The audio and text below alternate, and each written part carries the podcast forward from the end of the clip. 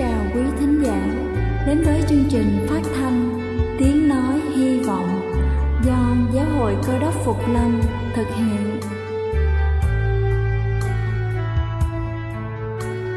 Kính thưa quý vị, Đức Chúa Giêsu trước khi Ngài về trời đã ban cho các môn đệ của Ngài một điều răn mới, đó là họ phải yêu thương nhau như chính tình yêu mà Ngài đã dành cho họ Quả thật vậy thưa quý vị, tình yêu thương là một món quà vô giá mà Chúa đã ban cho nhân loại và đó cũng là thông điệp mà chúng tôi muốn gửi đến toàn thể quý vị.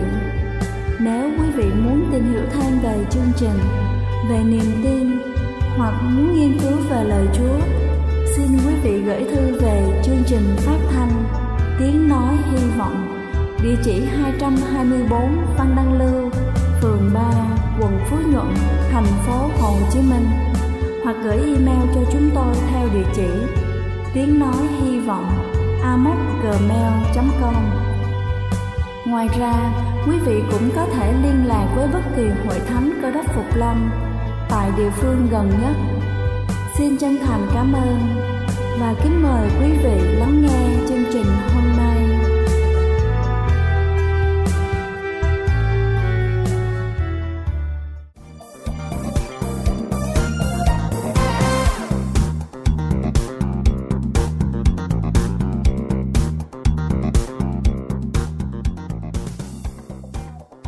Xin thân ái kính chào quý vị khán giả của chương trình phát thanh tiếng nói hy vọng. Chúc quý vị có một ngày mới tràn đầy ơn phước Chúa ban cho. Kính thưa quý vị, biết quan tâm tới người khác là một đức tính mà trẻ cần phải được rèn luyện từ lúc nhỏ để có một cuộc sống an yên hạnh phúc trong tương lai. Trong một nghiên cứu của các nhà tâm lý học đến từ trường Đại học Harvard cho thấy rằng có hơn 80% trẻ ở độ tuổi vị thành niên nói rằng cha mẹ coi trọng thành tích hơn là việc các em quan tâm đến những người xung quanh. Cũng trong nghiên cứu này đã chứng minh được những đứa trẻ biết quan tâm đến những người xung quanh thường có một cuộc sống và tương lai hạnh phúc hơn và để được như vậy, các nhà tâm lý khuyên phải nuôi trẻ thành những cá nhân có trách nhiệm và đặc biệt là phải biết quan tâm tới cộng đồng. Sau đây là những chiến lược được đưa ra từ các nghiên cứu. Đầu tiên đó chính là coi việc quan tâm người khác là quan tâm hàng đầu. Hiện nay các bậc phụ huynh luôn cho rằng thành tích học tập của con mình với niềm vui của con là quan trọng hơn cả việc con có biết cách quan tâm tới người khác hay không. Nhưng các bậc phụ huynh cần biết rằng trẻ em cần cân bằng nhu cầu của bản thân và nhu cầu của người khác. Khi con giữ cam kết là một người tốt, cho dù chúng phải gạt đi hạnh phúc của riêng mình, chúng ta nên khen ngợi con vì điều đó. Và phụ huynh có thể dùng các cách sau, như là thay vì nói điều quan trọng nhất là con cảm thấy vui thì hãy nói rằng điều quan trọng nhất là con phải đối xử tốt với những người xung quanh. Khi con đến tuổi thiếu niên trở lên, chúng ta cần phải chắc chắn rằng các con muốn được tôn trọng người khác. Ngay cả khi chúng cảm thấy mệt mỏi hay là tức giận, hãy nói chuyện với giáo viên của con để biết được rằng con có thật sự quan tâm tới người khác hay không khi không có bố mẹ ở bên cạnh. Thứ hai đó chính là mở rộng mối quan tâm của con. Hầu hết các trẻ em chỉ biết vòng tròn nhỏ bao quanh chúng bao gồm ông bà, cha mẹ và bạn bè. Hãy để trẻ em mở rộng quan tâm đến những đối tượng lạ hơn là bạn bè mới. Người không nói được ngôn ngữ của chúng nói. Các bậc phụ huynh hãy thử những cách sau. Đó là để ý cách con trẻ cư xử với những người xung quanh mà con thường tiếp xúc như là bác lái xe buýt, người phục vụ bàn người bán thức ăn vỉa hè, khuyến khích con quan tâm đến những người dễ bị tổn thương, như là một bạn bị cả lớp bắt nạt, sử dụng tivi và báo mạng để con thấy suy nghĩ về những khó khăn của các nước đang phải đối mặt. Thứ ba đó chính là hãy là một tấm gương phản chiếu cho con. Các bậc phụ huynh nên nhớ rằng trẻ là tấm gương phản chiếu của mình, nên hãy luôn cư xử đúng mực để con có thể nhìn theo và học tập cha mẹ hãy tham gia những lớp hoạt động xã hội phục vụ cộng đồng cho con tham gia càng tốt, hoặc là bàn bạc với con về những tình huống khó xử.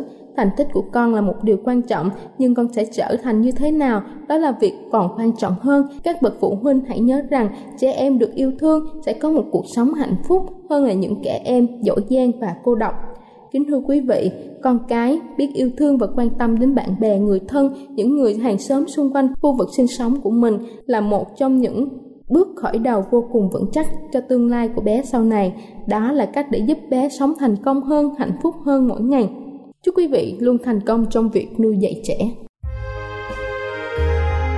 Đây là chương trình phát thanh Tiếng Nói Hy Vọng do Giáo hội Cơ đốc Phục Lâm thực hiện. Nếu quý vị muốn tìm hiểu về chương trình hay muốn nghiên cứu thêm về lời Chúa, xin quý vị gửi thư về chương trình phát thanh Tiếng Nói Hy Vọng, địa chỉ 224 Phan Đăng Lưu, phường 3, quận Phú Nhuận, thành phố Hồ Chí Minh hoặc gửi email cho chúng tôi theo địa chỉ tiếng nói hy vọng gmail.com Ngoài ra, quý vị cũng có thể liên lạc với bất kỳ hội thánh cơ đốc Phục Lâm tại địa phương gần nhất. Xin chân thành cảm ơn và kính mời quý vị tiếp tục lắng nghe chương trình hôm nay.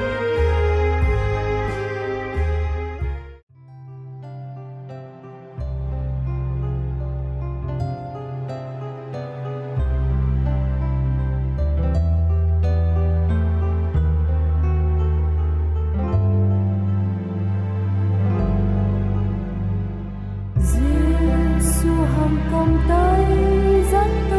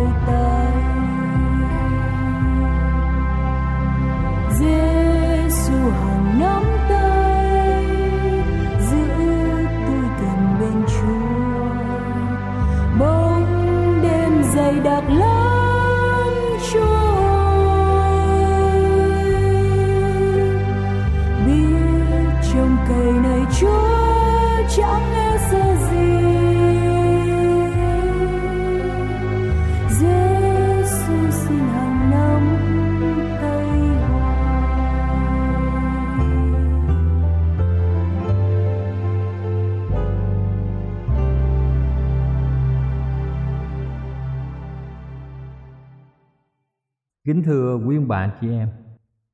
Vị vua Hồi giáo nổi tiếng nhất của Tây Ban Nha là Rahman Đệ Tam, Người đã biến đất nước Tây Ban Nha thành một trung tâm khoa học ở Âu Châu vào thế kỷ thứ 10 Ông đã tuyên bố như sau Ta đã ngồi trên ngai vàng 50 năm, Đã kinh nghiệm chiến thắng và hòa bình, Được thần dân mến phục, Kẻ thù sợ hãi, Đồng minh kính nể.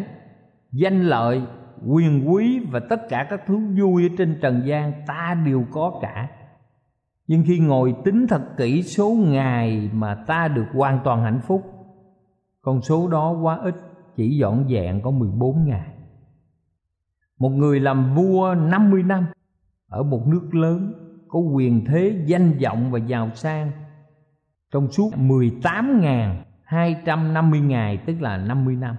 Vậy mà chỉ hưởng được có 14 ngày hạnh phúc. Nhiều người ngày nay tưởng rằng một người có danh vọng, có quyền lực, có chức tước là hạnh phúc. Nhưng thật ra mọi thứ đó đều không thể nào hoàn toàn đem lại hạnh phúc. Những ngày hạnh phúc do các thứ ấy mang lại rất là ít ỏi nhiều người cho rằng để có hạnh phúc là phải tìm kiếm cả đời một số người thì tìm được mảnh vặt của hạnh phúc, rốt lại chúng ta khám phá ra hạnh phúc thật.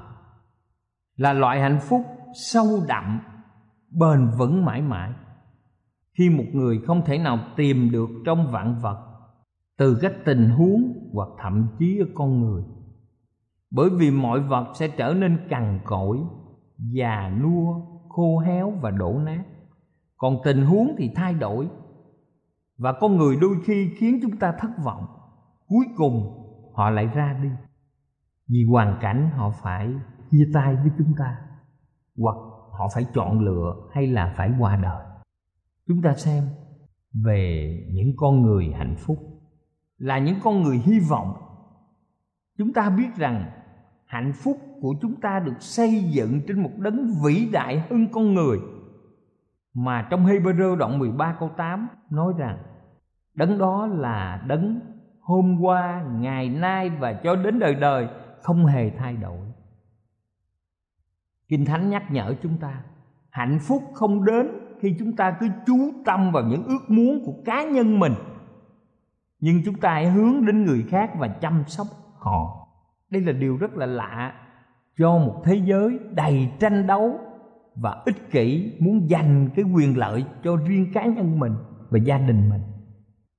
Hebrew đoạn 13 từ câu 1 tới câu 5 Ông bà chị em có thể đọc ở nhà mình. Hãy hằng có tình yêu thương lẫn nhau. Chớ quên sự tiếp khách. Hãy nhớ những kẻ trong vòng tù tội Và những ai bị ngược đãi. Mọi người phải kính trọng sự hôn nhân. Chớ tham tiền. Hãy lấy điều mình có làm đủ rồi.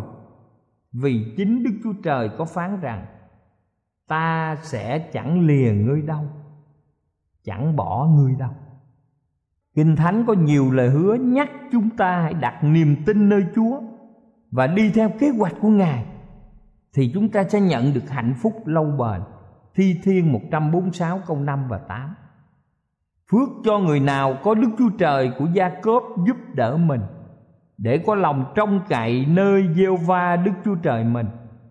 Đức gieo va nâng đỡ những kẻ ngã lòng Đức Giêsu va yêu mến người công chính Nhưng Kinh Thánh nói gì khi bất hạnh gõ cửa và cảm giác tuyệt vọng Một ngày nào đó len lỏi vào tâm hồn chúng ta Trong khi trải qua những sự thử thách và đau đớn Gióp nhắc chúng ta nhớ rằng hạnh phúc có thể đến ngay trong sự đau khổ.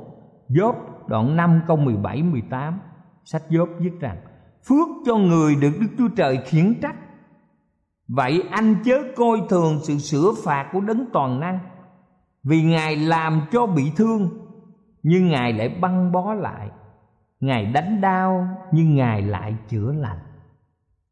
Nhiều người có kinh nghiệm làm cha và mẹ hiểu rằng khi sửa trách con trai con gái mình, lòng mình đau đớn như thế nào hạnh phúc thật là quan trọng hơn một niềm vui thoáng qua hạnh phúc là cảm xúc lâu bền của niềm vui và sự mãn nguyện. Vì biết rằng số phận đời đời chúng ta đã được chăm rễ trong đấng vĩ đại hơn mình. Chúng ta tin Đức Chúa Giêsu Ngài là cội rễ và cuối cùng của đức tin.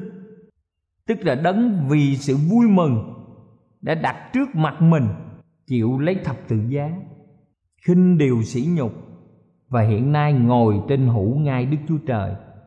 Hebrew đoạn 12 câu 2. Kính thưa quý vị, chúng ta cũng mong ước sự bình an. Sự bình an là điều rất là quan trọng trong đời của một con người. Ai cũng muốn được sự bình an. Có một vị vua treo giải thưởng cho nghệ sĩ nào vẽ được bức tranh đẹp nhất về sự bình an. Nhiều họa sĩ đã vẽ nhà vua ngắm tất cả các bức tranh được sáng tác và ông thấy có hai bức nổi bật nhưng ông phải chọn lấy một. Một bức tranh vẽ mặt nước hồ yên ả. Mặt hồ là tấm gương tuyệt mỹ, vì có những ngọn núi cao chót vót, bao quanh. Trên là bầu trời xanh với những đám mây trắng mịn màng bàn bạc. Tất cả những ai ngắm bức tranh này đều cho rằng đây là bức tranh bình an thật hoàn hảo. Một bức tranh khác cũng có những ngọn núi. Ngọn núi này trần trụi và lõm chõm đá. Ở bên trên là bầu trời giận dữ, đổ mưa, kèm theo sấm chớp. Đổ xuống bên vách núi là dòng thác, nổi bọt trắng xóa. Bức tranh này chúng ta nhìn thì thấy không có một bình an chút nào. Khi vua ngắm nhìn, ông thấy từ đàng xa, phía sau dòng thác là một bụi cây nhỏ mọc từ trên khe nứt của một tảng đá trong bụi cây này một con chim mẹ đang xây tổ ở giữa dòng thác trút xuống một cách giận dữ, con chim mẹ đang an nhiên đậu trên tổ của mình. Vua nói rằng, đây là sự bình an thật sự, ta chấm bức tranh này. Sự bình an không có nghĩa là một nơi không có tiếng ồn ào, không có khó khăn, không có cực nhọc, không có thử thách. Bình an có nghĩa là ngay chính khi chúng ta ở trong phong ba bão táp và khó khăn của cuộc đời này ta vẫn cảm thấy sự yên tĩnh ở trong tâm hồn. Đó mới chính là ý nghĩa thật sự của sự bình an, sự an bình giữa một thế giới đang dằn xé và bon chen. An bình, giống như hạnh phúc. Bao nhiêu người đeo đuổi tìm sự an bình suốt nhiều thế kỷ, nhưng thành công rất ít theo báo cáo, nghiên cứu cho biết trong 3.530 năm lịch sử ghi chép, Chỉ có 286 năm là thế giới loài người được sự an ổn và hòa bình. Hơn 8.000 hiệp ước hòa bình được ký kết, rồi sau đó bị phá vỡ. Thế giới thiếu sự bình an trong gia đình. Nhiều nền văn hóa khác nhau cũng không có tìm thấy sự an bình ở mỗi người thống kê cảnh báo mức độ ly dị tăng cao, bạo lực, nghèo đói, tội ác, chán nản và thậm chí là tự sát. Chúng ta tự liệu hỏi, có ai tìm được sự bình an? Bình an hay là an bình theo từ điển là không còn lo âu, không bối rối, không làm mất sự yên tĩnh, không náo loạn. Là sự thanh bình, yên tĩnh yên lặng. Yên lặng chính là điều các môn đồ tìm kiếm vào một đêm họ trên biển Galilee đầu tiên họ nghĩ rằng mình có thể tự xoay sở được mọi việc. Họ là những ngư dân đầy kinh nghiệm đánh cá. Giữ chặt mái chèo. Những người đàn ông vật lộn. Với sóng gió cho đến khi họ nhận ra điều họ làm là vô ích. Sóng to, gió lớn trong khi mọi nỗ lực để tự cứu chính mình họ đã quên mất Chúa Giêsu. Khi họ sợ hãi và đức tin yếu ớt của họ lộ rõ, bóng tối dây quanh, nước biển nhanh chóng tràn vào thuyền. Như thể chỉ còn vài giây nữa thì tất cả sẽ chìm ở dưới mặt nước. Đến phút cuối cùng họ nhớ đến Chúa Giêsu, họ tìm thấy Ngài đang ngủ. Lẽ nào Ngài không quan tâm đến họ sắp chết rồi sao? Biết mình không thể tự lo liệu được các môn đồ mới gào thét mà Matthew đoạn 8 câu 25 ghi lại rằng, Chúa ơi, xin cứu chúng con với. Chúng ta chết mất. Lập tức Chúa Giêsu đứng dậy, đưa tay cao lên và ra lệnh. Trong mát đoạn 4 câu 39 ghi lại rằng, hãy yên đi, lặng đi. Chúa Giêsu làm được điều này vì Ngài là Đức Chúa Trời. Ngài là đấng sáng tạo nên muôn loài dạng vật. Chúa Giêsu đem lại sự an bình. Chính Chúa Giêsu là đấng đem lại sự an bình cho chúng ta. Trong Ê-sai đoạn 9 câu 5 nói rằng, Ngài là Chúa bình an. Nhưng quá nhiều lần giống như những con người sống trong thời Chúa Giêsu chúng ta từ chối. Chúng ta hiểu sai về sự bình an của Ngài mang lại hàng bao thế kỷ người do thái đã hy vọng đấng messi sẽ đem cho họ sự giàu sang và quy hoàng cho dân tộc họ, như thời david và salomon. Cho dù đền thờ thứ hai xây cắt đẹp không bằng đền thờ của salomon, người do thái giữ mãi lời hứa đã ban cho tiên tri ag rằng ag đoạn 2 câu 9 vinh quang sau này của đền thờ sẽ lớn hơn vinh quang trước kia và ta sẽ ban bình an cho nơi này nhưng khi chúa bình an đến, họ không nhìn nhận ngài bởi vì những gì ngài đã nói khác những điều họ mong đợi, khác những gì điều họ muốn nghe. Họ muốn nghe chứ không phải là sự thật. Thay vì chiến thắng kẻ thù, ngài bảo họ trong Matthew đoạn 5 câu 44 hãy thương yêu kẻ thù nghịch và cầu nguyện cho kẻ bắt bớ các con. Chúng ta hãy thể hiện tình yêu thương kể cả những người không thích chúng ta kể cả những người gây khó dễ cho chúng ta. Thay vì giành lấy địa vị cao trọng Chúa Giêsu đã dạy trong mát đoạn 9 câu 5 nếu ai muốn làm đầu thì phải làm cuối và làm đầy tớ cho mọi người. Ngày nay các viên chức chính quyền đều nhận mình là đầy tớ của nhân dân. Thay vì cố đạt đến giàu có thì Chúa Giêsu lại khuyên trong Luca đoạn 12 câu 33 hãy bán của cải mình mà làm việc thiện hãy bán của cải mình và làm việc thiện, chăm sóc những người nghèo khó.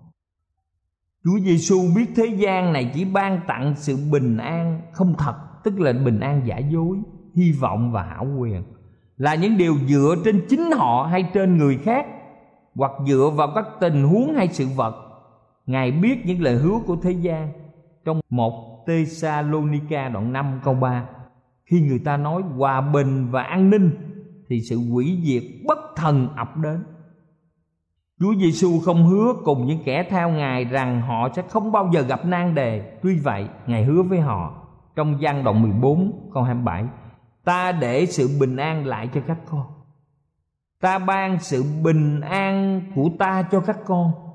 Sự bình an ta cho các con không giống như thế gian cho Lòng các con chớ bối rối và đừng sợ hãi bình an là từ ngữ liên tục xuất hiện ở trên đức chúa giêsu ngài làm yên cơn bão chữa lành bệnh tật, tha thứ tội lỗi, đuổi quỷ. Ngài mời mọi người đến với sự bình an. Trong kinh thánh có hơn 400 lời hứa và lời chúc phước và lời chào thăm bình an. Thi Thiên đoạn 29 câu 11 Thi Thiên đoạn 29 câu 11 Có ghi, cầu xin Đức Giê Va ban phước bình an cho dân ngài. Vậy tại sao đôi khi chúng ta lại không trải nghiệm sự bình an mà Chúa muốn ban tặng cho chúng ta, gia đình chúng ta? Có phải là vì chúng ta thiếu sự trông cậy vào đấng mà chúng ta không thể thấy trong cơn giông bão của cuộc đời của mình hay không? Có phải chúng ta thiếu sự trông cậy vào đấng mà chúng ta không thể thấy trong cơn giông bão mà mình chứng kiến chăng? Nhiều người tự nhận mình là tín đồ của đấng cơ đốc, mà lại họ có một tấm lòng lo âu phiền muộn bởi vì họ đã sợ giao phó bản thân mình cho Chúa. Những người này, thưa quý ông bà chị em, không hoàn toàn đầu phục Chúa. Họ e ngại phải nhận lấy kết quả từ sự đầu phục có thể mang lại. Họ không thể tìm được sự bình an trừ khi họ hoàn toàn đầu phục Chúa. Giống như các sứ đồ chúng ta nhận biết mình đã phí công vô ích khi tự mình tìm cách đạt sự bình an của cá nhân mình. Bằng lòng biết ơn, chúng ta đầu phục chúa trọn vẹn để ngài chúc phước, bình an cho chúng ta. Chúng ta phải bằng lòng và biết ơn. Chúng ta đầu phục chúa một cách trọn vẹn và để ngài chúc phước, bình an cho chúng ta. Có một lần nọ, có một người đàn ông bị què trên 40 năm ông ta buồn bã ở tại cửa đền thờ. Khi thấy phi rơ và giang đến cầu nguyện, nhìn thấy họ, người què xin hai ông bố thí. Nhưng ông đã nhận được nhiều điều hơn điều ông cầu xin hay là suy tưởng. Nắm lấy tay phải của người què phi rơ nói với ông ở trong công vụ các sứ đồ đoạn 3 từ câu 6 đến câu 8 nhân danh Chúa Giêsu Cơ đốc người Nazareth hãy đứng dậy và bước đi lập tức hai bàn chân và mắt cá của người này trở nên đứng vững. Ông liền nhảy lên, đứng thẳng và bắt đầu bước đi. Cùng hai ông vào đền thờ vừa đi vừa nhảy, vừa ca ngợi đức chúa trời. Chúng ta thấy khi phi rơ nói với ông, nhân danh chúa giêsu người nazareth hãy đứng dậy bước đi. Chúng ta thấy rằng hai bàn chân và mắt cá của cái người què này trở nên đứng vững. Ông nhảy, đứng thẳng và bắt đầu bước đi cùng với hai môn đồ bước vào. Đền thờ vừa đi, ông vừa nhảy vừa ca ngợi đức chúa trời. Giống như người què, chúng ta không thể tự mình đi. Chúng ta cần quyền chữa lành của đấng cơ đốc cho tâm linh của chúng ta. Và điểm đặc trưng của những người hy vọng như chúng ta là hạnh phúc. Hạnh phúc khi chúng ta thỏa lòng với những gì mình đang có khi chúng ta thỏa nguyện ở trong đấng cơ đốc và an bình khi chúng ta nhận thức đầy đủ rằng tương lai của chúng ta nằm trong tay Đức Chúa Trời thì chúng ta mới có được sự bình an thật sự. Khi chúng ta thấy rằng tương lai của mình nằm ở trong tay Đức Chúa Trời với sự hướng dẫn của Thánh Linh. Duy chỉ mình Chúa mới thể ban tặng cho chúng ta, không có ai ban tặng được ở trên thế gian này. Nói tóm lại kính thưa quý bà chị em, an bình và hạnh phúc là dấu của hy vọng trong lòng chúng ta là kết quả trong đời sống tràn đầy niềm vui ca ngợi Chúa. Ngài là đấng đã làm cho chúng con những việc vĩ đại mà Thi Thiên 126 câu 3. Đấng đã làm cho chúng con những việc vĩ đại và sẽ làm những điều lớn lao cho dân sự Ngài. Cầu xin Chúa ban sự bình an, hạnh phúc cho tất cả quý ông bà và anh chị em và chính mình tôi.